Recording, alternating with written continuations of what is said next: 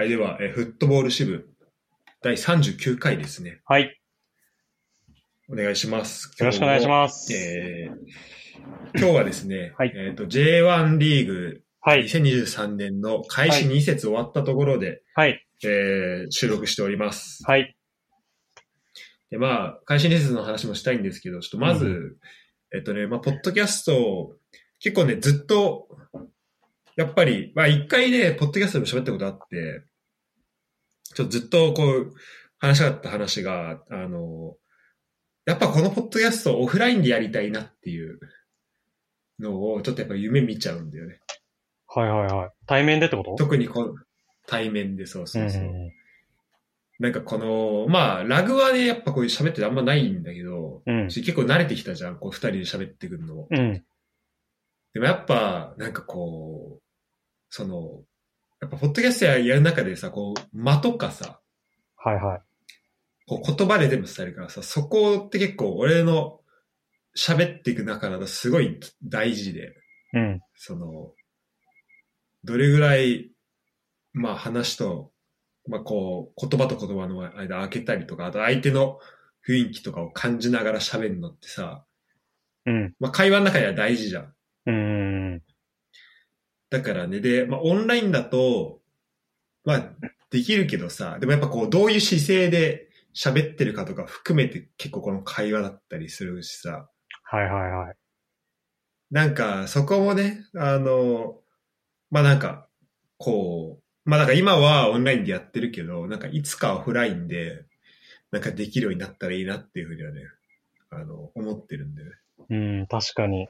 なんかあの、知らせい、去年帰ってきた時さ、原宿で、なんか、コーヒー、コーヒー屋さんみたいに行ったじゃん。カフェみたいな。行ったね、カフェ、カフェ巡りしてよね。カフェ巡りしたよね。いいカフェ紹介してもらって。うんうんうん。であそこ確かにあの時喋りやすって思った。そうだよね。やっぱ違うよね。なんか。違うね温度感とかもさ、そうそうそあるじゃん。やっぱその同じ時間を、特にドイツと日本でやってると時差もあるからさ、じゃあちょっとユダは、その、明日仕事あるかなとかさ、う。うん。あとそ、忙しいかなとかさ、感じながらで、俺は日中のことが多いしさ、うん。っていうのを感じながらで、場所もさ、あの、例えば、あの、奥さん大丈夫かなとか。ああ、それは大丈夫だけどね。いや、でも、まあ思うわけよ、こっちうん、は。まあまあ。で、それがさ、やっぱ場所一緒で、になるとさ、その時間、時差はもちろんないしさ、うんそこの同じ空間でできるっていうののなんか良さっていうのがやっぱあるなっていうのを感じて、もちろんこれはこれで楽しいし、これをすごい楽しんで聞いてくれる人もいて、それはすごいありがたいんだけど、うん。なんかこれがオフラインでできるようになったら、またもっと違うものを届けられるのかなっていうふうにうーん、そりゃそうだよね。確かに空気感ってあるよね、やっぱね。うん。ちょっと待って、で、今、郵便来たんで、ちょっと待ってね。はい。ポッドキャストネーム、あ、またあんの？メッシ。はい、ユダ・ゴータ、パリ・サンジェルマン所属のリオレネ・メッシ。あー、すごい。ビッグネームから。いやー、飯から来るようになったか。まあ、これが、あの、今、あの、悪名高い、なりすましっていうやつです。悪名高い。まあ、軽い言葉かもしれないけど、ほんとすごい、その、とんでもない経験だよね。はい。えー、ということでね、はい。オフラインでもやっていきたいなっていうところなんですけど、まあ、あれですね、ここで、まあ、しばらくは、この感じなんですけど、うん。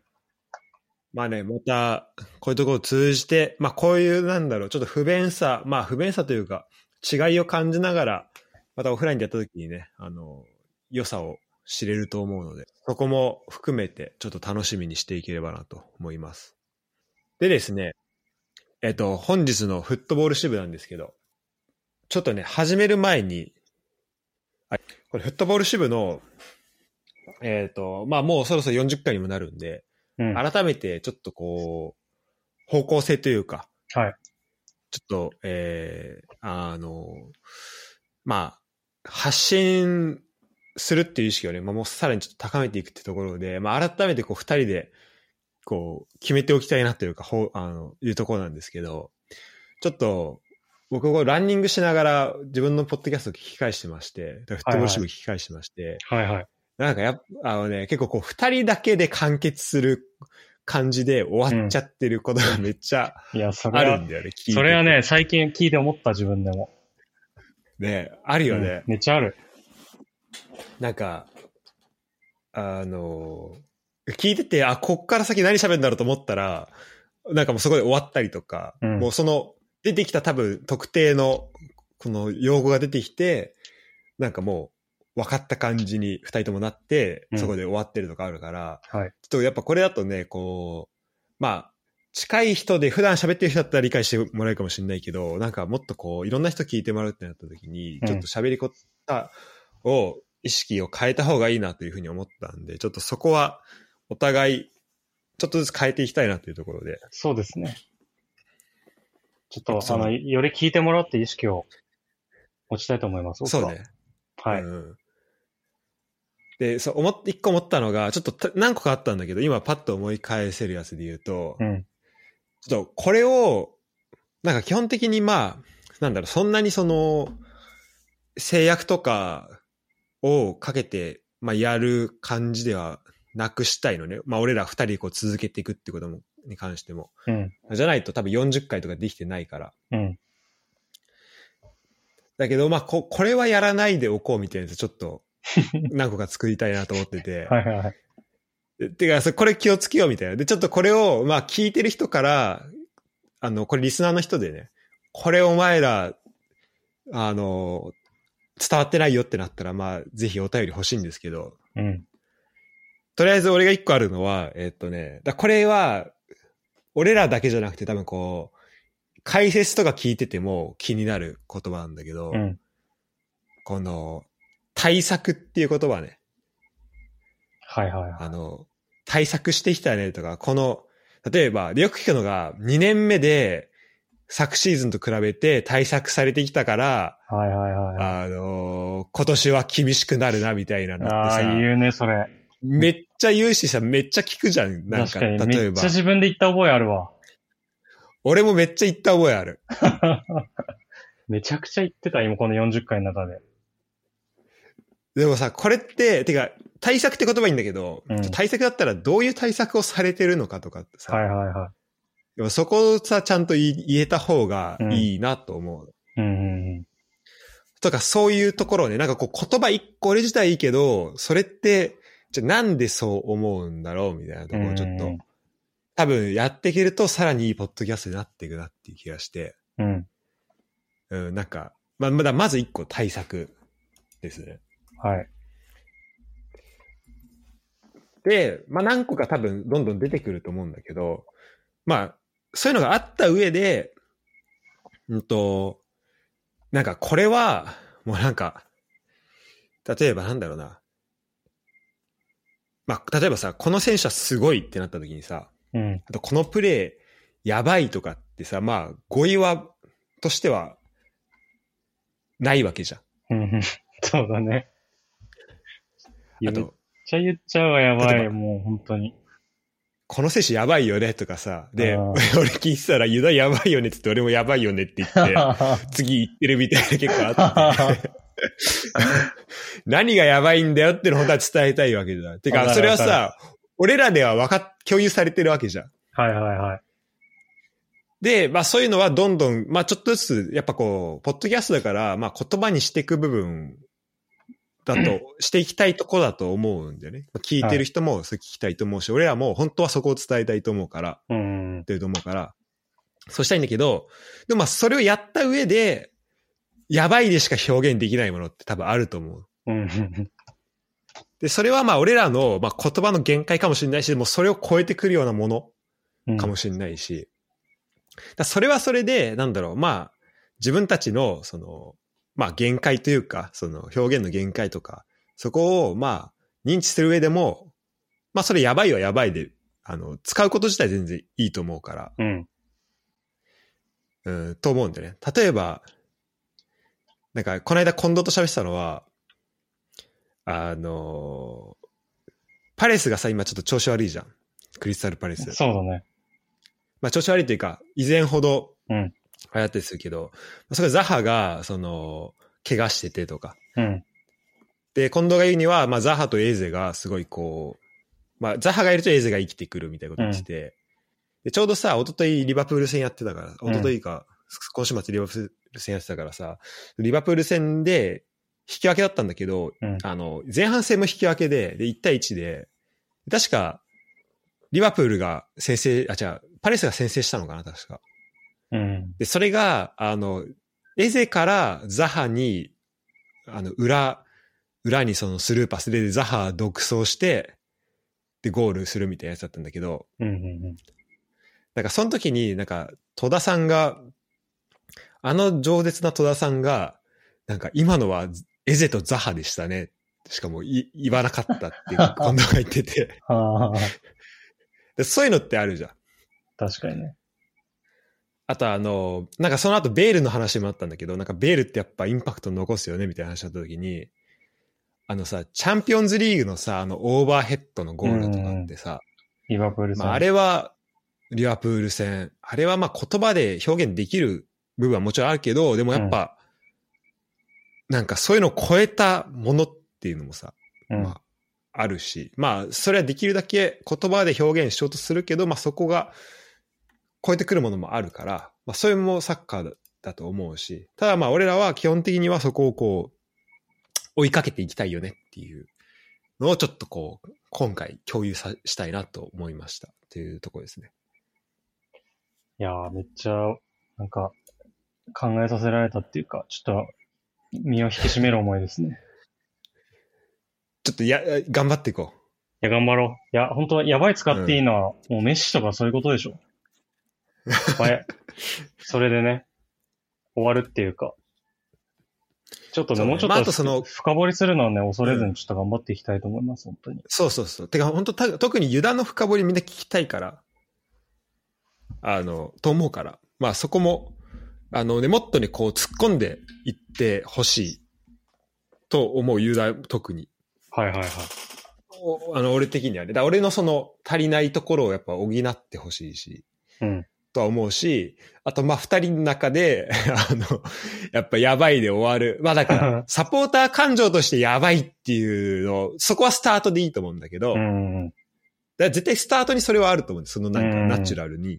出てくるものは。感情やばいんだけど、じゃあ、そうそう。で、その後に、すなんか、てか、それはね、俺のどっちかというと問題、そのホスト側の、こう、それで、もう自分の中でやばいが消化されたから、ああ、じゃあ次の回、話題行こうってなっちゃうから。まあ、そういう、そういうところですね。そういう、あの、まあ、お互いちょっといろいろ、フットボール支部なんで、えーはい。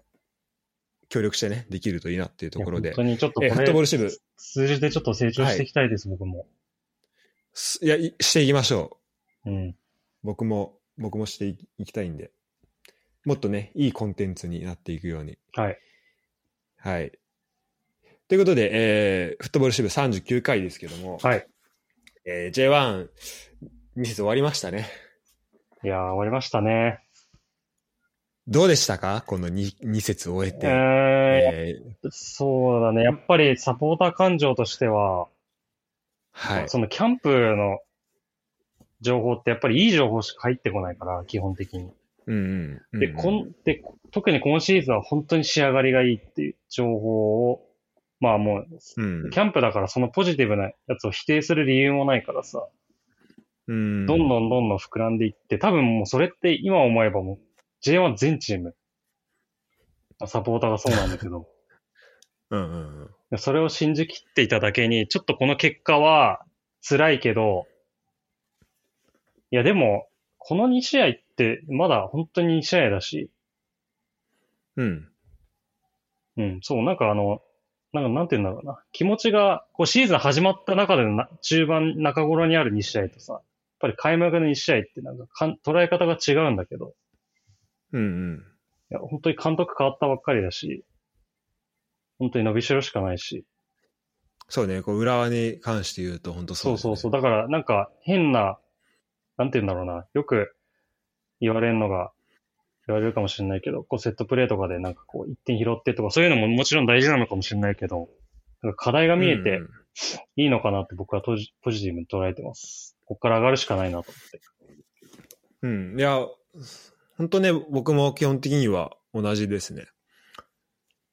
えちなみにこの開幕2節まではどんな感じだった？この2節の展望としては、うんうんうん。あの、まあ、勝つ、勝てばいい、かまあ、勝ってくれることをっていうのは言ってたけど、うん。こう、まあもちろん勝ってほしいとは思ってるわけじゃん。もちろんもちろん。でも、その、実際のところ、なんだろう。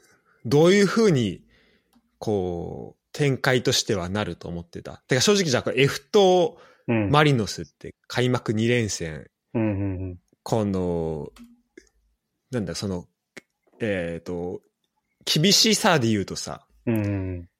どうだった？その自分の中でなんか。俺ははいはい。結構、うん。あの、嫌な2チームだなと思ったの、最初に試あ合。はいはいはいはいはい。もう、F 党も今の監督で2年、さ2年目 ?3 年目 ?2 年目か。2年目だね。で、ちゃんと、なんだろう、子だけじゃなくて組織が、うん。をしっかりつけてきたチームだし、うん。まあ、マリノスは言わずもがなだし、だからまあうん F 党の試合で、あの、まあもちろんこっちは、向こうからしたらどういうチームか分かんないし、まあ俺らも分かんなかったからさ、うん。そこで食えば、その勢いでいけるかなと思ってたけど、うん。初戦でつまずくとちょっと2戦目どう修正していくのかうんがちょっと、その1週間で変わっていくっていうのはちょっと難しいのかなと思ってたらまあ案の定1戦目2戦目っていう風になったんだけどうん。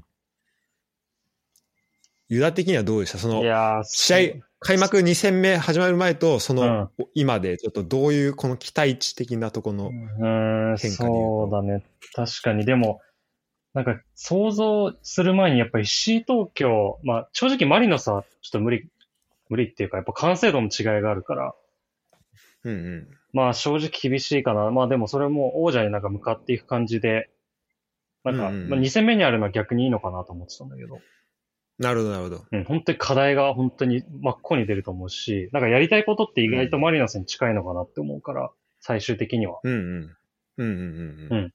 だからなんかそこは当たれんのは逆にいいのかなと思ったけど、石井東京はね、正石井東京も正直ね、なんかキャンプの情報とか聞いてると、なんかもう、もう少しなんかやりやすい相手なのかなと思ったけど、ああ、しそうなんだ。どういう情、どういう情報入ってきたの？うーん、そうだね、なんかちょっと自分のイメージもあるけど、もう少しなんだろうな、華麗なサッカーすると思ってた、石井東京。ああ、なるほどね。おしゃうん。思ったほ、思ったよりは、そうそうそう。あんななんかリアル、リリアリスティックなインテンシティ全面に押し出した。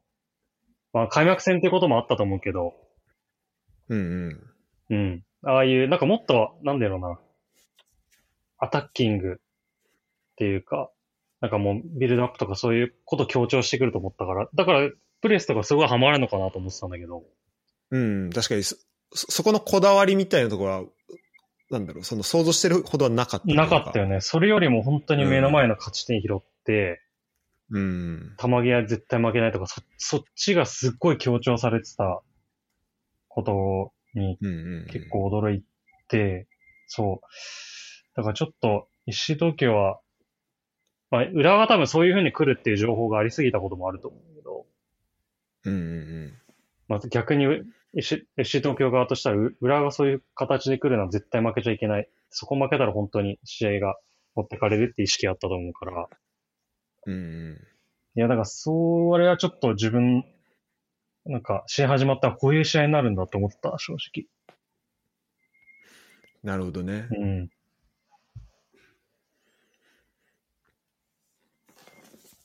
まあ、F と、あのさ、まあ、作られたチャンスとかで言うとさ、特にまあ、うんマリノス戦は、まあ、かなり前半とか、前半の最初の数十、20分、20分ぐらいで何点失点しててもおかしくないぐらいうんうんだったし、あの、まあ、チャンスの質とかで言うと、まあ、マリノスの方が高かっったのかも。てか高かったとは思う。てか再現性のね、高い攻撃ができていたんだと思うんだけど、でも、まあすごいこう勝負ってことで言うと、結構2試合ともなんか紙一重だった。まあ両方とも2-0だけど、結果的には。うん。例えば、F 等戦だったら前半と後半でさ、まあ、全く違うチームになってしまったけど、浦和は。うん前半が良くて、うん。まあ、まあ割と良くて、後半が、で2失点してるってことだけど、うん。前半の例えばリンセンのあのオフサイドになったやつとか、うんシュートが、ゴールなってたらとかさ、うん。そなんかそこでこういいチャンスはなんか作れてた部分はあったし、あの、マリノス戦も、あの前半のところを除くと結構、まあチャンス、あ、なんだろうな。あの、攻撃入ったところとかで、あ、こういうことできるんだとかさ、うん。なんかこう、パスワークところだったり、あとまあ、攻撃でボール持ってると、そこの、人がやっぱちゃんとサイドとかでこうん、う、来た場合に、ちゃんとまあ、ボールは回せるけど、じゃあ、まあだからそこはあれなんだよね。そのできるところと、あとこっから先、うん、できるようにならなきゃいけない部分はもちろんあって、うん。うん、とは思うんだけど、まあ、やっぱこう、ね、まあ割と、まあし、まあ開幕2連敗だし、あの、今、あの、2連敗したチームがうちと京都しかないから、まあ、うん今、テーブル上だと最下位っていうこともあって、まあネガティブな方向になるのは、まあしょうがないと思うんだけど、うん。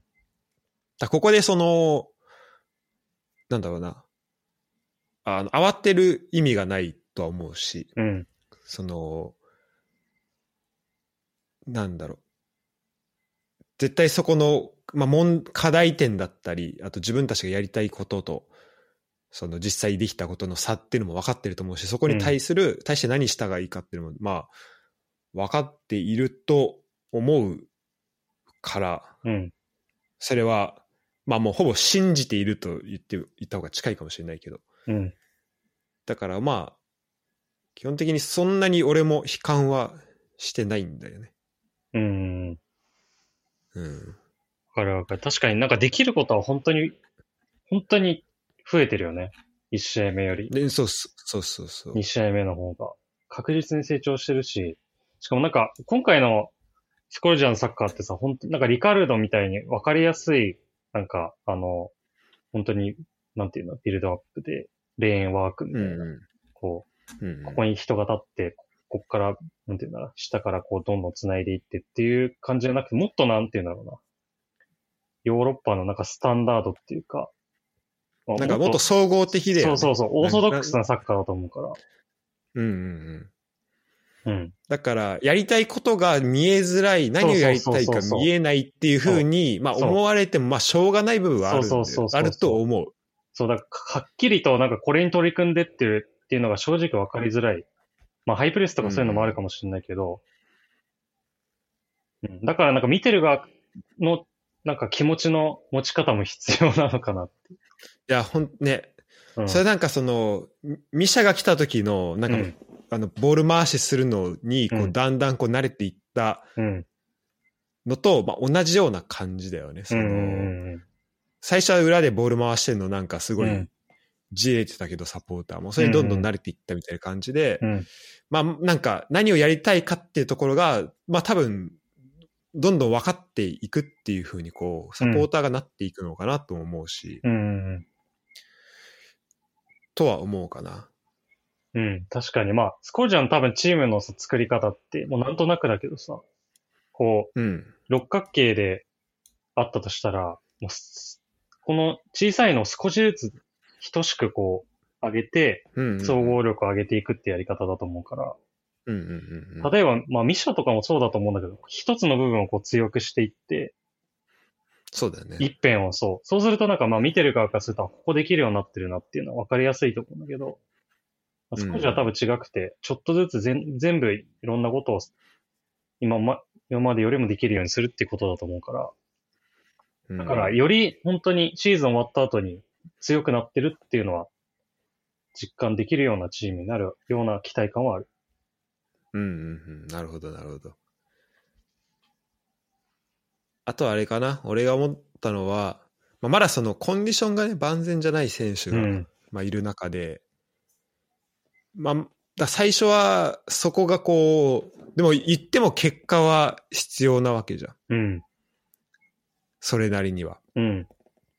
し、うーんまあ、今シーズンの目標をどこに置くかだけど、まあ、でもやっぱり、その、まあ、少なくとも、まあ、ど、ちょっとどうなんだろうね。まあ、でも、まあ、昨シーズンより上とか、ACL とかって考えた場合に、うーん、その、怪我人とかがいる中で、やっぱそこの、なんだろうな、あの、個にあまり頼りすぎない、こう、構造を作って、チーム、そのプレー構造を作っていくとかは、うん。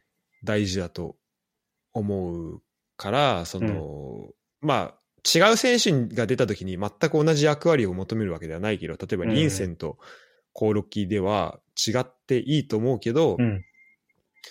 その、機能としてね、た例えばじゃあコオロキが裏抜けだけじゃなくて、その、うし、ちょっとし下下がってボールキープできる役割を、じゃあリンセンがもしやらないんだとしたら、じゃあその、その、ピッチの中盤でボールをキープできる役割を、とか、そこの、そこでボールを持てて、その間にこう全体的に重心を上に押し上げていくっていう効果うんを他でどうやって保つのかとか、っうん。ていうのはなんか、まあ、考えていくと面白いのかなとは思うけどね。うん。うん。まあでも、今後に、あと、えー、まあ3試合目うん。向けてちょっと楽しみ。で、やっぱ見てて楽しいなとは やっぱ思うね。結果関わらず。いや、そうなんだよね。うんこれ、があんま良くないのかもしれないけど、その、何でも楽しくなっちゃうっていう。もう週末に向けて楽しみだからね。いや、わかるわかる。それは、うん。本当に J リーグあってありがたいなって思うの。まあ、あと今年はね、うんやっぱり、ルヴァンがあるのがね、そそう、すごい大事だと思ってるし、去年それなかったのうんがやっぱり痛かったと思うんだよね、今考えると。う。あのね、これは結構ね、俺の中であるんだよね。その、ルヴァンはめっちゃ大事って、そのチーム作りの中で、めちゃくちゃ、リルヴァンの予選めちゃくちゃ大事だと思ね。う。うん。これがあることで、まあもちろん、あの、大会としてその格が下がるとかではないけど、うん。あの、あれだっけ、ルヴァンってその予選のと、予選っていうかグループリーグなんか、うん。レギュレーションであるんだっけ、その若い選手。まあ、あるね。21歳。あるよね。それもあるしさ、でうん ACL だともう本当一発勝負を、うん。てかもう一試合一試合の重みがやっぱ違うけど、うん。し、あの、負担も違うけど、やっぱルヴァンだとそこはある程度緩和されるし、その、そもそもメンバーをこうね、あの、まあ、若手を出さなきゃいけないってそもそもあるから、そこでいろいろ試せるし、うん。で、スタメンで出ずっぱりだった選手が外から試合を見る機会にもなるし、うん。うん。で、浸透させる機会にもなるし、うんうんまあ、結果につながる機会にもなるし、うんうんなんか、そういう意味だとすごい大事だよね。いや、そうだよね。すごい、あの、位置づけとしてもいいし、やっぱりなんかその、ACL だとやっぱり特殊だからさ、相手は。うんうん。なんかその、じ、日本でやるのをそのまま持ち込めたなかったりとかもするから、やっぱり同じルヴァンってその J リーグの相手のチームで、選手入れな、入れ替えながら、なんか、ちょっと新しいことにチャレンジできたりもするだろうし、いうんうん。や、めちゃくちゃいいよね。若手にとってもいいし、やっぱり、もちろん。いや、本当ね、本当そう。うんということで、えー、ルヴァンもありますけども、はい。とりあえずじゃあ第3戦目の、はい。えー、いきますか。えー、なんだ、はい。丸裸。ちょっともう、熱くなってしまって、冒頭で25分喋ってしまいましたけど。時間はまだ大丈夫大丈夫。でちょっと、えっ、と、セレッソだよね、第3節、うん。はい、えー見ていきましょう。でですね、えっ、と、セレッソ大阪は、開幕、えー、1, 1分け1敗うん、そうだね。結構苦しんで、えー苦しんでまいすね。なんで、結構この次の試合すごい大事というか、うんうんうん。あの、まあ、勝ち点1と勝ち点0の戦いになってくるので、うん。えー大事なんですけど、えーまあ一応、で、これがね、まあいいのが、やっぱ、シーズン始まってくると、こう、試合の振り返りというか、対戦相手の過去の試合が見れるから、スタメンとかもなんとなく分かってくるっていうのは、うまあ嬉しいんだけど、うん。えーパターンとしては、まあ、えーまあこの2試合は先制され、セレッソね、先制され、うん。で、1点返し、ただ後半の終了間際でもう1失点するっていうパターンが結構多くて。で、えっ、と、新潟せ、あ、違う、そうね。で、新潟戦に関しては、えっ、と、逆転したんだけど、最後、千葉にヘディングで追いつかれ、はい。2対2ですね。で、2対2。そして、福岡戦は、えー先制され、えー上条が、あの、追いついたけど、えー最後、えー追い越されと。で、2対1で敗戦という風になっております。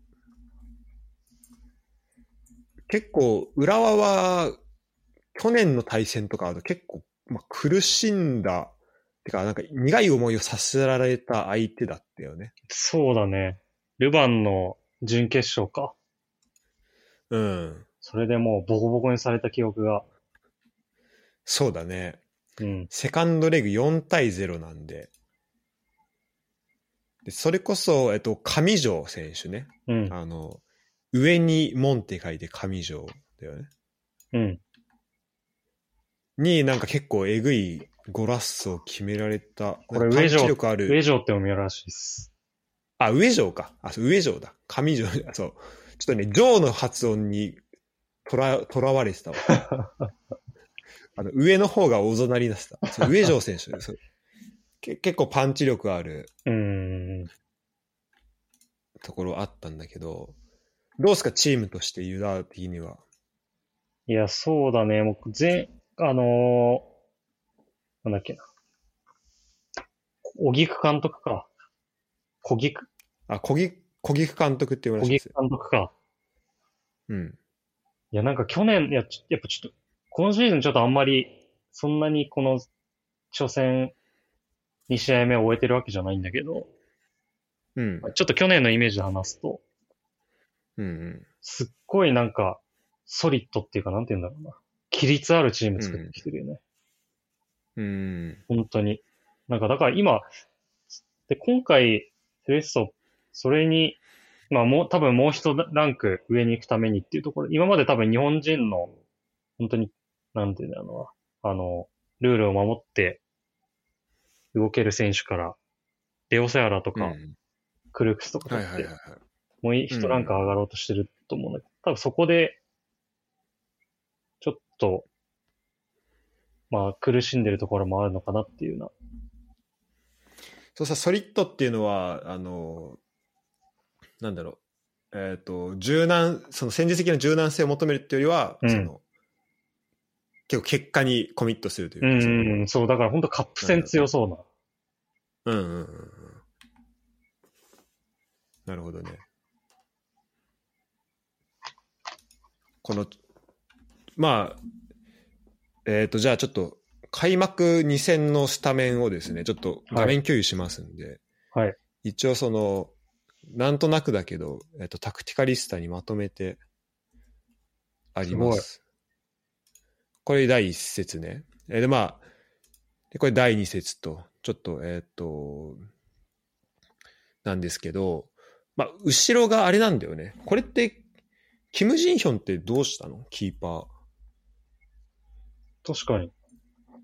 なんか去年のね、途中からね、なんかこの清水圭介選手がね、ええなんか出てるっぽいんだよね。途中からなのか、去年も3試合出場で、で、今年は開幕2戦、この清水選手がスタメンなんだけど、で、キム・ジンヒョンはずっとセレッソいたんだけど、プラスでなんか、えっ、と、ヤン・ハンビンっていう韓国人の、あの、FC ソウルからゴールキーパーを獲得したらしくて、はいはいはい。だから結構、あの、キーパー争い、キーパーのスタメン争いは、あの、熾烈かなとは思うんですけど、うん。怪我とかではないキム・ジョンいらん知らなかったな。そうそうそう。日本、なそう、あれなんだよ。日本人、どうなんだろいや、キム・ジンキョン去年見に、えっと去年見に行って本当うまいなと思った。あの、フィードが。う。ああ、そう、そこ本当ね、足元のところが、本当にうまいと思った。ね、結構なんか見てて、なんかうん。楽しい選手だよね。そうそうそう。なんかプレレスすごいかけられても、なんかフィサイドバックの選手に届けるのが本当にうまいなって。うん。あ、わかる。そのイメージ結構あるわ。うん。結構なんかひょうひょうとかわししていける感じもあるし。うん。うん。そうね。あでもだから今年はそういうスタートみたいですね。キーパーに関して言うと。うん。うん。で、えっと、後ろが、えっと、右からマイク・マヨニッチ、えー西尾、そして山中となっているんですけど、はいはいはい。えっとね、まあ、よまあ、マテヨニッチはなんか、一昨年えっと、どこだっけ？えーっと、上海進化か。うん行ったらしい。なんか行ってたらしいね。なんかそれを知らなかったんだけど。で、まあ、西尾は、あれだよね。あの、僕は結構その、えーっと、クイズノックの動画で、うん。あ、いい選手だなって思ってて、うん。ああの、なんか、そこで親近感はあるんだけど、でも今年、えっと、副キャプテンなんだね。副将らしくて、結構キャプテンシーのあって、で、言葉で結構こう、なんかいろいろ届けることができる選手、メッセージを伝えることができる選手、だからキャプテンシーかなりあるなっていうところなんですけど、で、両サイドバックは、えーまあ、左山中選手ね、まあおなじみ。うん。ですね。もう左足からの、えークロスっていうところで、で、右サイドマイクマ選手なんですけど、うんこの4人に関してどうですか？で、マイクマ選手もクイズノックとの、なんか、うん。あの、コラボ企画で出てましたね。ああ、そうだっけ？うん。で、結構、その動画見た感じだと、まあ、なんか、シャイというか、かなりクールな感じのうん。受け答えはいはい。だったんだけど、うん。ユダ的にこの4人、後ろのとこどうすかね？いやー、でもやっぱヨニッチ、ヨニッチいいよね。4日ね。やっぱすごいヘディングで入れてるイメージもあるし、うん。なんか多分一昨年とか、すごい点取ってたよね。一昨年リーグ戦だと2得点になってるけど。あそうなんだうんイメージかな。あ、でも2020年か。ただ、2017年は34試合6得点してますよ。ああ、そうなんだ。うん。まあ、空中戦は。強。いというか、うん。いやー、でも山中をなんか去年やっぱり浦和でさ、山中いろいろ守備が弱点とか言われててさ、うんうん。山中って全然、なんか使われ方によっては全然弱点になんないんだなっていうのを思い知らされたね。本当だね。うん。あれもあれなんだ。前節は、えっと、船木、船木、えー、かけるがスタメンだったんだね。で、山中は、えーメンバー入りしてなかったあ、本当だ。ところみたいだね。いや、でも若い選手いっぱい出てきてるのいいね、やっぱり。セレッソ。いや、そうだね。うん。彼にしてもそうだし、あの、えっ、と、西尾もそうだしね。うん。でマイクマも結構若いよね。そうだね。で、個人的には、あの、山下達也めっちゃ好きなんだよね。いやー、わかるわ。もう、ずっと好きで、なんか、や山下って今髪型がすごいいる？あ、今ね、一応この名鑑上はいるよ。あ、そうなんだ。うん。まだいるんじゃないかな。なんか移籍してたよね、なんか戻ってきたんだ。あ、そうそう、セレッソから戻ってきたらしくて、あ、セレッソじゃねえ、レーソルから戻ってきたらしくて、はいはいはいはい。なんかなんだろうね、本当それこそバトルできる選手っていうイメージ特に2013、14年ぐらいを、うん、その頃。ね、あの、2000、うん。なんか、あの、ホルランとかいたあ、そうそうそうそうそう。時ね、その時。あの時期ね。あーめっちゃいいなと思ってたんだけど、ちなみに山下選手の好きな食べ物、あご好きなご飯のお供何だったと思いますか？しらすもうしらすなんですね。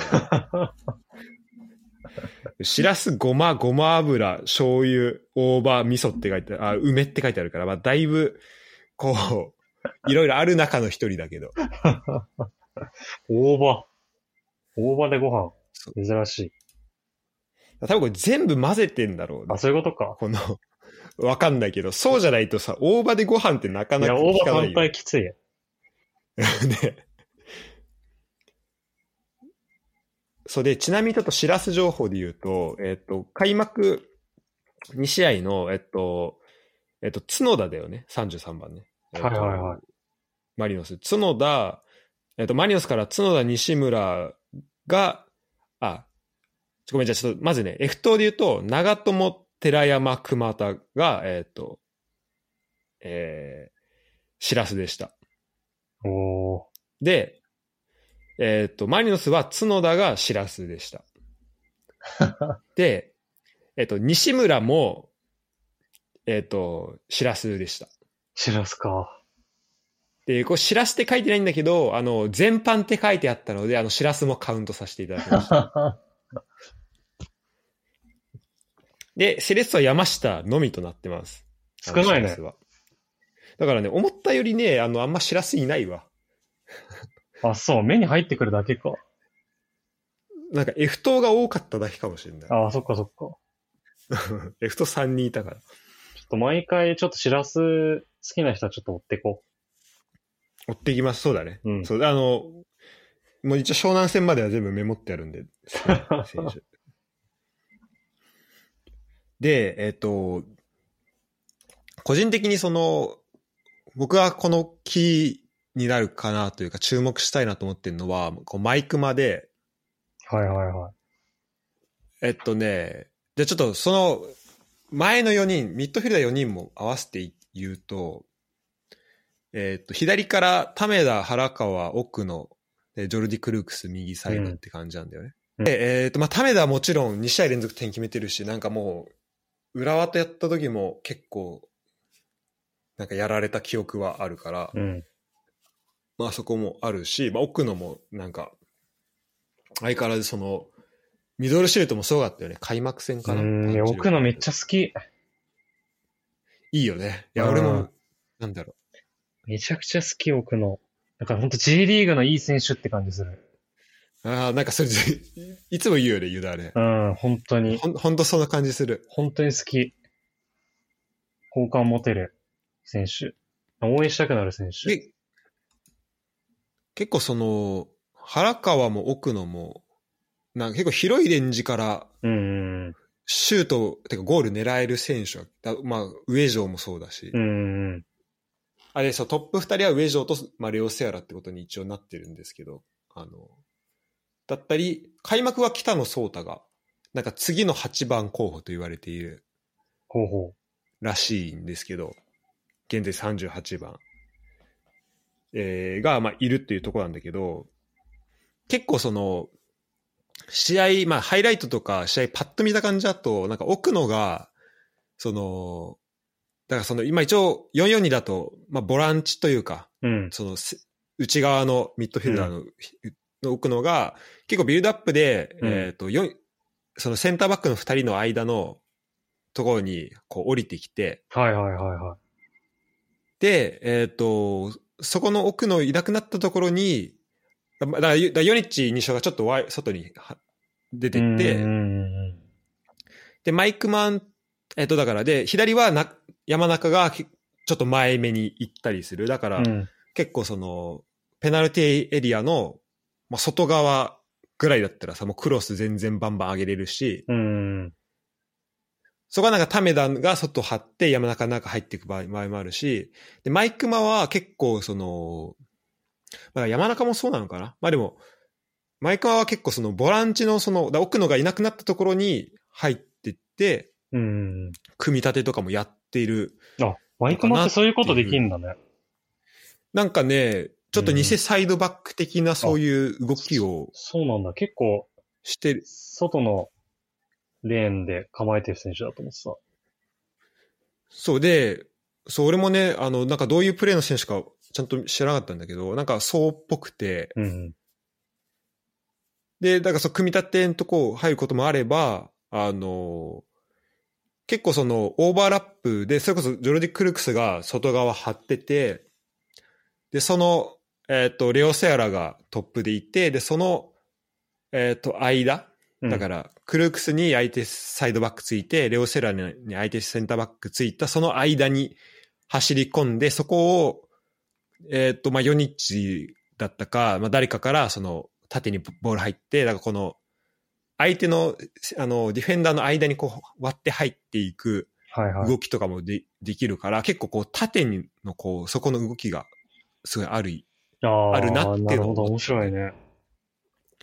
だ結構そこがね、マイクマン選手怖いし、まあ、レッツ戦でも点決めてるし、うん。まあ、かなりキーに、だここをどう抑えるかっていうのは、キーになってくるのかなと思ったんだよね。はいはいはで、結構、あの、まあ、そこも注意しなきゃいけないし、もちろんその、まあ、スタメン山中なのか船木なのかわかんないけど、その開幕戦で言うと、その山中のクロスが合わなかった、その帰りのところでジョルディ・クルークスから、えークロス上がってい。うん。っていうところだったけど、なんか、あれなんだよね。ジョルディ・クルークスは左利きっぽいんだよね。そうだね。結構典型的なカットインだ。そうだよね。その、あまり縦ってよりは、うん。あの、カットインかなっていう感じだよね。そうだね。そっからこう巻き気味なクロスで、みたいな。うん。で、開幕もそこから、えっ、と、タメダがそれに合わせて得点するって形だったと思うけど、まあだから、ちょ、怖いのはさ、その、レッツのそのフォーバックうん。ってさ、高さとかで言うとさ、その、うん。右から酒井、えーショルツ、で、ホイブラーテンっているけどさ、うん。その、だから反対側で結構、だえっ、と、山中で反対側で合わせられて、はいはいはい。っていうのがさ、まあ、ちょっと怖いなっていうところ。ただ、そこに入ってくるのが誰なんだろうな。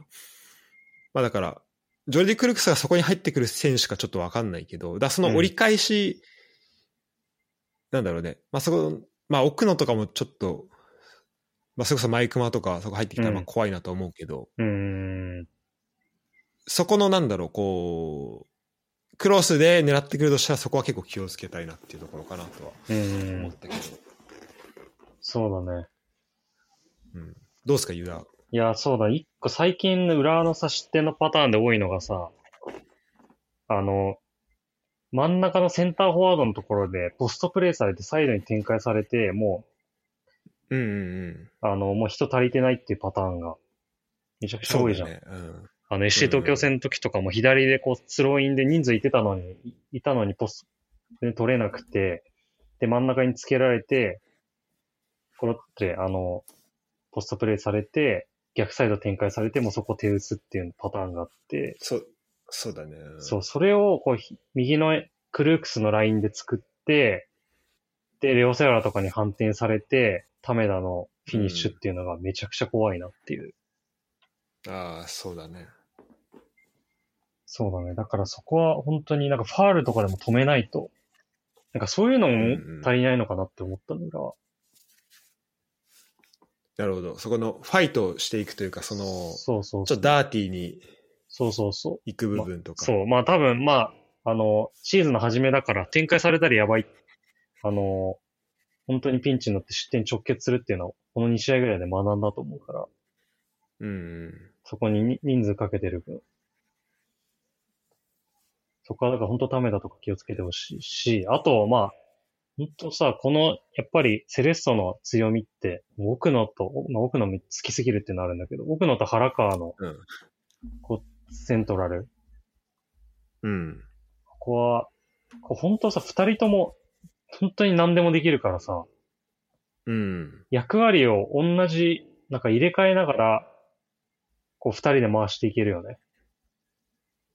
いや、そうだね、本当そう、に。さっき奥野が下がって組み立ててって言ったけど、原川も全然できるしさ。むしろ原川の方がなんか得意なような気もするしさ。で、二人とも飛び出せるしさ。うん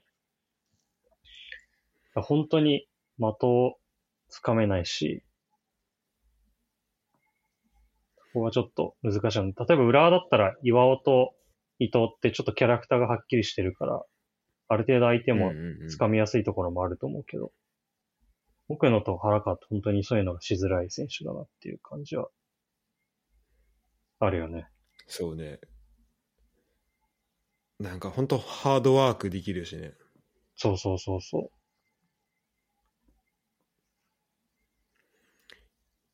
いやー、本当ですね。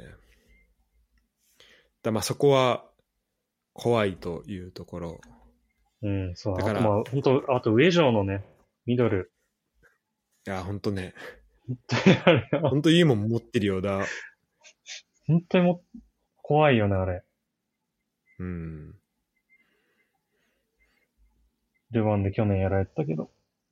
去年やられたね、本当に。そうだね。あれは本当に、ほん J リーグの中でもなんかマテウスの次ぐらいだと思ってる。そうだね、本当にね。本当に。なんか、本当ペナルティエリアのちょい出たぐらいのところでも、打たれたら、本当にゴールにつながるっていう選手は。そうだね。いや本当そのエリア。うん。だから結構そこが、そこに気をつけなきゃいけない選手はかなりいるんだよな。いるね。うん。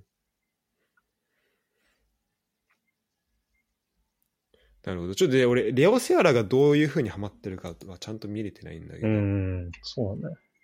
ちょっと、そこ終えてないわ。うん。まあ、マリノスでは2桁、去年、一昨年取ってたけど、うん。そこがどれぐらい、その、どうこう、なんだろう、なんだろう、チームの中でどう強み生かしてた方がちょっとうん見えてないんで、ちょっとそこは試合見ながらうん。かなと思っていますけど、まうん。あでもそんな感じですかね。そうですね。いや、本当に、この時期に2連敗で当たりたくないぐらいめちゃくちゃ強敵ですね。いや、本当だね。で、レッツ、やっぱ、あの、最終ライン結構いいなと思うんだよね、基本的には。うん。でも、やっぱその、まあもちろん、なんだろうな。まあどんないい壁があったとしても、やっぱそこに常に勝負させてたら、どっうんいつか負けるし、あの、それこそ、酒井もコンディションあんま良くなさそうだし、うん。みたいなところもあるから、なんか、いかにその前でフィルターをかけれるかかう。なんとは思うんだよね。うん。だそういう意味で言うと、まだそこの、なんか守備においても攻撃においてもなんかまだ連動してる感じはうん。見れないというか結構なんだろう。まだ考えながらやってる感じはあるよね。うんだからそこがどこでハマっていくのかっていうのはすごい、あの、見なきゃいけないと思うんだけど。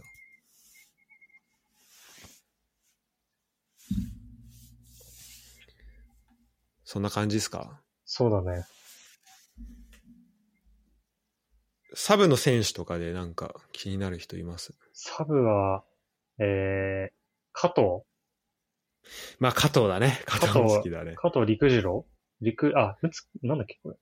加藤。加藤睦月だね。睦月かそう。そう、加藤陸次郎って読みたくなるよね、これ。めっちゃ読みたくなっちゃう。うん。加藤睦月か。いや加藤睦月、ほんとクロスに飛び込むのほんとうまいしさ、うん。ほんとセレッソのサッカーにハマってるよね。いや、本当だね。なんか、結構、それこそ去年のやった時もかなり活躍された気がするし、うーん。あと、あれなんだね。熊谷 SC の出身なんだね。あ、そうなんだよね。うん。いや、本当になんかボールボールこぼれてくる気配ある選手。うんうんうんうん。ちょっとユダに、あの、クイズ出していい？うん。さっきあ言った将来の8番候補、えー、北野颯太。はいはい。らしいんだけど、将来の8番候補はなんか俺がどっかの記事で読んだんで、あれなんですけど、えー彼の、えーっと、このエルゴラッサの9番の質問ね、対戦して衝撃を受けた選手、誰でしょええ何歳ぐらい ?18 歳ぐらいってことでしょ？う ?18 歳だね、北野颯太は。えあでもだからそこで、そこの対戦なのかもしれない。海外の選手？海外の選手です。海外か。え、誰だろう ?18 歳、同い年ぐらいってことか、じゃあ。そうだね。えー、誰だろう？ガビとか？ああ、いでも、いいい感じ。いい感じだけど、もっとユダに近い選手ですね。近いうん、ユダに近い、だいぶ。ガビよりも？ガビからもガビっと、いよりもユダに。やガビはあんまり身近に感じたことないからな。そっから、そこのだから、ガビはちょっと遠いじゃん。遠いね。でも全然ユダに近い選手ですね。え？近い。うん。誰だろう？マルティネッリ？ああ、いや、マルティネッリもうちょい年上じゃない？あ、年上か。うん、もうマルティネッリより若い。でも、いい線いってますね。そういう感じ。サカサカそういう感じ、そういう感じ。ああ、サカじゃない。じゃあ、あともう一人行こっか。だって、サカはだってユダ、あれじゃん。まあ、アーセナルつながりだけど。ああ、そうだ、サリバ？あ、え、サリバってそんな若いの？サリバ、二十歳ぐらい。か。21。あ、じゃあもう一声か、もう2、3一歳。もう一声か。もう、もう一声。もっと若い選手。もっと若い選手。若い。もっと若い。ガルナチョ？ガルナチョです。マジか。ガルナチョか。うわ、応援したくなるわ来たの応援したくなるわ、ガルナチョって言ってる選手。ここでガルナチョを見ることになるとはって感じ。ガルナチョか。マジか。あ、どこでやっ、そうだな。たんだあアルゼンチンだよね、ガルナチョって。アルゼンチンだね。うん。で、なんかね、どうやらね、あの、トゥーロンでやってんのかなおー、そうなんだ。うん、た、多分ちょっと、パッて出てこないんだけど、トゥーロン国際大会でやってんのかなちょっと、なんかどこでやったかはちょっと見れないんだけあど、あ、まあ、ユースとかで、や、なんか海外に、セレッソの、セレッソユースが海外に行ったとかそういうのかもしれない。ねうん。ガルナチョアトレティコのユースだった気がするんだよね。あ、そうなんだ。うん。あ、でもあれだ、えっとね、日本代表、アンダー19代表で出てて、うん。で、えっ、と、アルジェリア、コモロ、コロンビアとやって、その後順位決定戦でアルゼンチンとやってるわ。あだから、その時に当たったんだろうね。あ、なるほど。ということでね、これは確かに応援したくなっちゃうね。めちゃくちゃなるね。ガルナチョアみたいになってほしいわ。まあねそんなタイプ、ねそういうこともないしね。うん。そうなの、来たのって結構自分、どんな感じなの？自分からも仕掛けられて。うん、そうだね。でも、なまあ、もう少しちょっと香川っぽいかもしれないけど。ああ、周り生かしながら。うん、でも、来たの見れるの楽しみだね。そうだね。ちなみに、トゥーロン国際大会は2017年から、モーリス・リベロ、モーリス・レベロトーナメントっていう名前に、名前変わってるらしいですね。え、初めて知りました。はい。ということで、まあだから、一個注目だね、これはね。うん。あとは鈴木徳馬もちょっと気になるな。そうだね。彼もなんか去年やられた気がするんだけど。やられたね。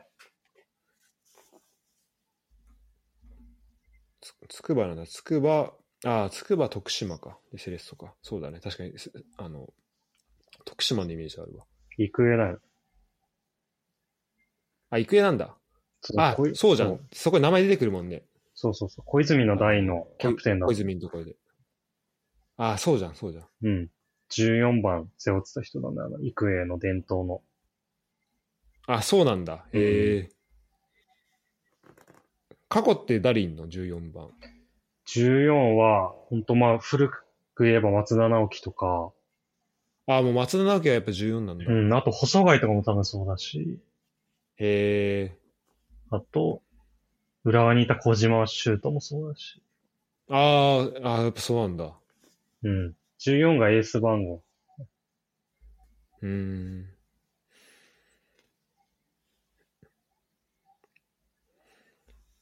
そんな感じですか？他なんかいます？注目したい選手。うーん、いや、でも、まあもちろん清武香川とかね。まあそうだね。い最後に香川です。そこ、香川触れとくそこか。は、そこはあるよね。でも香川ほんと単純に見れるの楽しみ。本当に。いや、そうだね。うん。うん。駒場で香川見れるなんて幸せ。そっか、駒場でか。そうだね。てか、ホーム開幕戦ですね。うん。それを忘れてたわ、言うの。シャト、完璧に忘れてたけど、あの、今、えっ、と、J リーグも30周年なんだね。あ、そうだね。そういえば。うん、それを言ってなかった、そういえば。で、開幕なんでフロンターレと、なんかフロンターレとマリノス、まあ強いなと思ってたけど、あの、J リーグの開幕が、そういえばベルディ川崎と、あの、マリノスだったなと思って。ああ、そっかそっかそっか。うん、なんかそこから来てんだなっていうのに、こない、あの、気づきました、昨日。あ、そう。今気づいたわ。うん。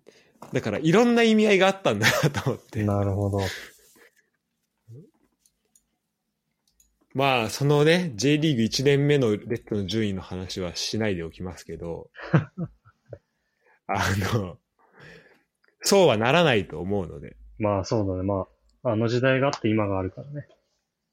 そうそうそうそう。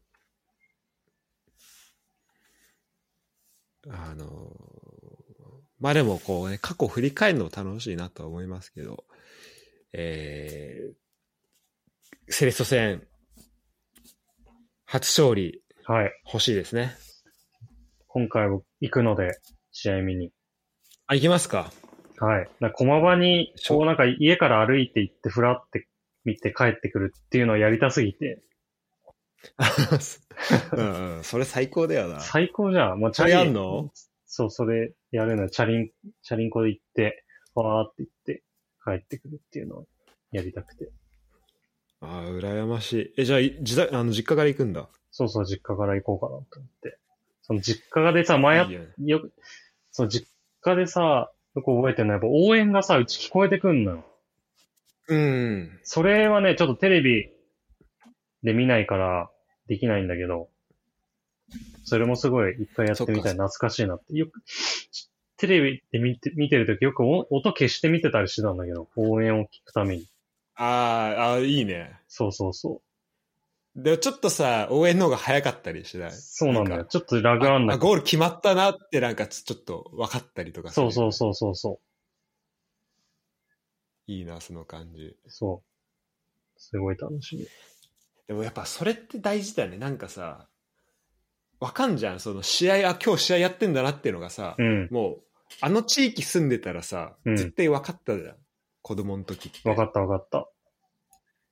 なんかそれないの確かに結構、あの、関心は変わるよね。サッカーに対する。いや、そうなのよ。浦和レッズに関するね。対そうそうそう。いや、すごい覚えてるけど、駒場試合見に行って帰り道とか、あの遊歩道をずっと歩いてるときに、うん。家まで。うんうん。うんもう、な、すっごいいろんな人に聞かれんの。今日どうだったのとか。ああ、マジで。めちゃくちゃえ聞かれんの、おじいちゃんとかおばあちゃんとかに。今日勝ったとかーうんうん。誰入れたのとか。確かに本当みんながね、こう気にしてて、そうそうそう。あれは本当にかけがえのない財産だと思うから。うんうん。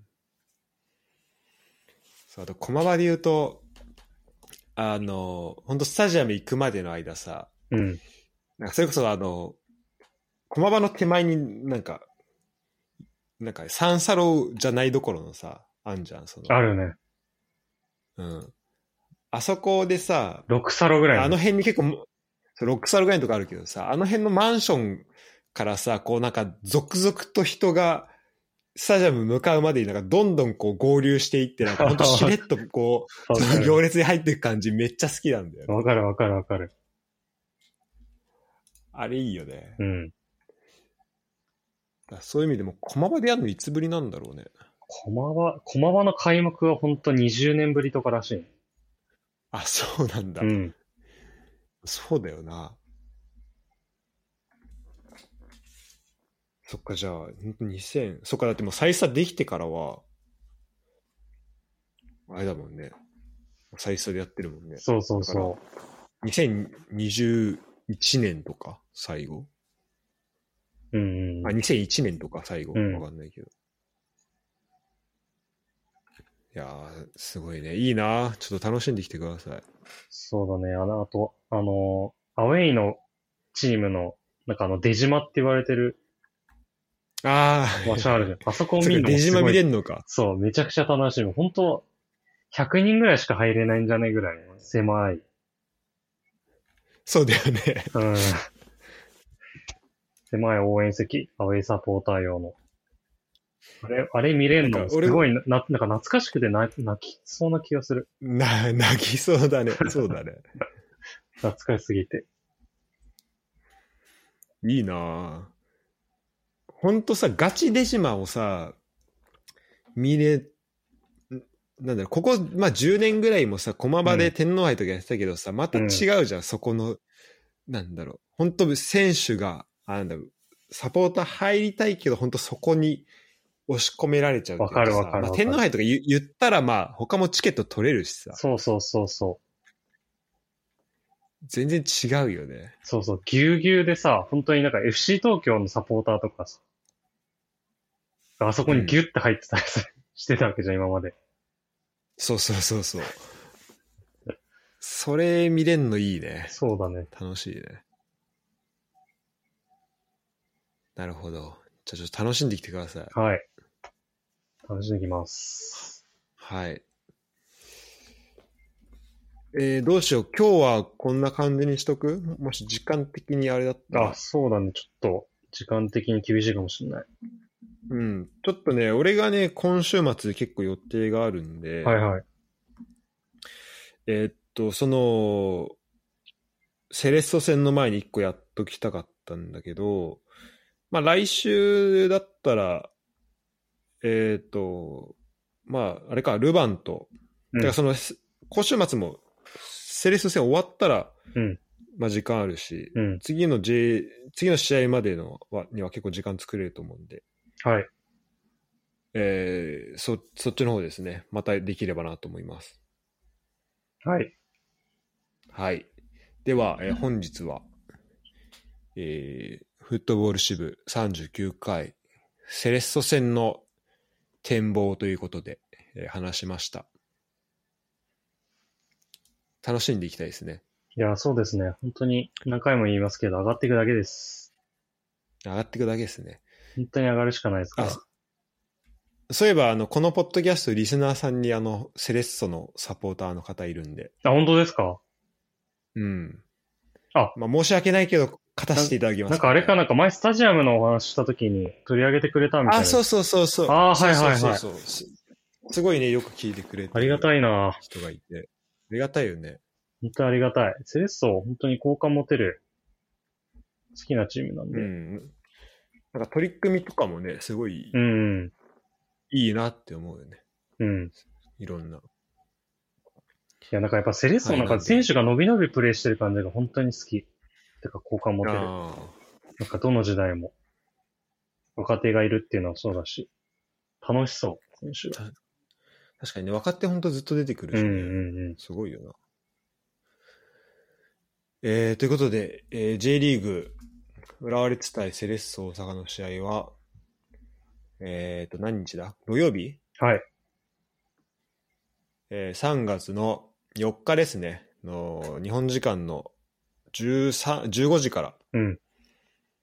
僕としてはちょっと普段よりキックオフが1時間遅くなるので、だいぶ睡眠的にはありがたいですね。そうだよね。マジで J リーグ始まってから頭痛が止まらない。もう、す、もう、睡眠時間が、準備もあるし、試合間に合うために朝起きたりも大変だし。ちょっとね、あのー早く暖かくならないかなと思ってますけど。ちょっと楽しみにしたいですね。開幕3節目で、浦和がどういう変化をもたらすのかと。いやーそうだね相手にどういう、うん、試合をするのか。うん、本当に格好の相手だと思うんで。そうだね。ちょっとちゃんと話できなかったけど、結構、オギ見たかったんだよな。前の試合で言うと。ああ、わかる。ねうん、ボギー見たい。で、なんか監督コメントによると、開幕の、あの、まあ、スタメンに関して言うと、最初2試合は、てか最初負けたけど1試合目。うん、でもそこでこう、なんだろう。そのミスのせいで負けた、あの、変えうん、たとか、そういうふうに、なんだろう。あの、そのミスで変えるっていうことのメッセージを伝えたくなかったっていうのもあったみたいで、その2試合目、スタメン同じでいったみたいなんだけど、なんか3試合目でどうなるかっていうところと、まあ、その交代のところがどういうふうにはまっていくのかっていうところだね。そうだね。なんかあの、マリノス戦の後のコメントだと、試合後に明日練習試合があるんで、そこのめ、そこの結果も踏まえて、次のメンバー選びたいみたいなこと言ってたから、前よりはちょっと入れ替えもあるのかなっていう感じは、あるよね。そうですね。うん楽しみです、そうな。そこも含めて楽。しみですね。あ、ごめん。あと最後に一個だけ、まあ、これちょっとミニトピックなんですけど、えっ、と、ACL ですね、西側決定しまして、はい。西側代表、えっ、と、アルヒラルさんですね。はい。えー、これで何回目ですか？3回目です、決勝当たるの？3、三回目ですね。3回目ですね。はい。えーなりました。で、えっ、と、クラブワールドカップが、えーこ今回サウジアラビアでやる都合上、えっ、と、もう、サウジアラビア、えっ、と、なんだ、開催国枠で、うんまあ、。その、アルヒラル出るのはもう決まっているうんてか枠が1個そこにアルヒラルにあるので、まあ、うんレッツもそれで自動的にクラブワールドカップ出るのは、まあ、決まったということなんですけど、まあ、アジアチャンピオンにならないといけないんで、そうですよ。そこはもう関係なく、あの、やっていきたいところですね。いや、そうだね。まあ、クラブワールドカップ出るのもあるけど、やっぱ本当にアジアのタイトルが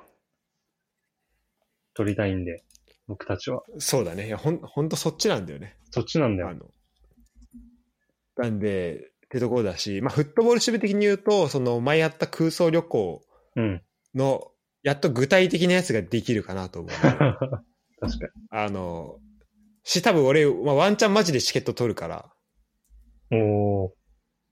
あの、またね、その、えっと、リアドへの空想旅行をちょっと、できると、いいですね。えーいいのかなというふうに思っております。なんで、こう、えーこれ聞いてる人何人かはね、あの、サウジアラビアでお会いできればなと思っていますけど。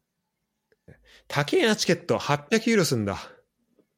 カルクラブワールドカップ。あのーファーストレグ。あ、そうなんだ。まあ、そこも引き続きというところですけど、えーやっていきましょう。はい。はい、ありがとうございました。ありがはい。でちょっとさっき話してたね、えっと、クラブワールドカップのことなんだけど、はいはい。修正ありまして、はい。さっき、ちょ、多分俺の話し方的に、えっ、と、ACL で、まあ、レッツ優勝、まあ、レッツの枠は決まったんだけど、うん。えっ、と、例えばレッツが ACL 勝ったら、まあ、文句なしでアジア代表いうん。るよね。で、えっ、と、レッツがもし ACL 負けた場合に、そうなると、アルヒラルが、その、あ、そその場合だと、まあ、多分アルヒラルがアジア代表でうん。出んのか。うん。えっ、とね。あ、そうだね。あ、あで、あ、じゃあ、あ、そうで、なんだけど、その場合だと、えっと、開催国枠っていうのが本来はリーグ戦で優勝したクラブにうん。なるから、だから、えっと、そこの、えっと、そこがアルヒラル以外のクラブが優勝した場合は、そこの開催、えっと、リーグの優勝クラブがどこだったか関係なく、アルヒラルが開催国枠として出ます。うん。で、レッツは、その準優勝だけど、まあ、アジア代表として出ますみたいなはいはいだから、7年のあの、多分、あれかな？えっ、と、レッツがクラブワールドカップ出た時に、うん。おセパハンが多分、あの、アジア代表で出たみたいな感じ出たねだと思う。うん。多分、ああいう感じになるのかな？うん。た多分で、だそれは、だから、えっ、と、もしアルヒラルがレッツに勝ったら、アルヒラル、レッツは、えっと、2チームとも、えークラブワールドカップ出ます。うん。で、ただ、えっと、レッツが勝った場合は、アルヒラルは、えっ、と、あ、あと開催国枠は、まあ、まずアジア代表はレッツなんじゃん。はい。で、開催国枠の代表は、まあ、アルヒラル、アジア優勝してないし、うん。まあ、そ、そこであ開催国枠は別に ACL 関係ないところになるわけじゃん。うんうんうんで、その場合どうなるかっていうと、えっと、サウジアラビアのリーグの、えっと、優勝クラブになります。なるほど。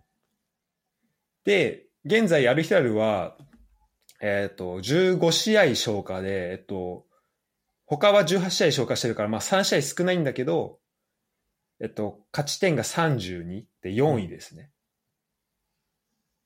で、首位のアルナスルが、えー勝ち点43で首位。えっと、今、うんロナウドがいるチームだと思うけど、うん。っていうところで、えーっと、まあ、クラブワールドカップも出るってことを考えると、結構、あの、アルヒラル的にはこの ACL のあの決勝はかなり大事な試合ということになるほど。なるっていうところですね。なんでまあ、まあ、まあそこも含めてアジアを取っていくってことで関して言うと、まあ、まあもちろんね、レッツ・アルヒラルのこのた関係もあるし、すごい大事なところなんだけど、で逆に言うと、レッツはアルヒラルに勝勝つと、今度くあの、ロナウドと試合をする可能性が出てくうんるって。いうしたいね。ことですね。はい。ロナウドとしたいね。これね、できたら楽しみだよね。オスピナもいいんだ。うん。グスタボとかになると。本当だね。はい。ということで、えー訂正でした。はい。ということでね、あの、サウジアラビアリーグの、あの、行方もちょっと見ながら、うん。えーいけるといいのかなというふうに思います。はい。ということで、えーまたお願いします。はい。あ、そっか、アルシャバブ、キム・スンギュか。はい、ありがとうございました。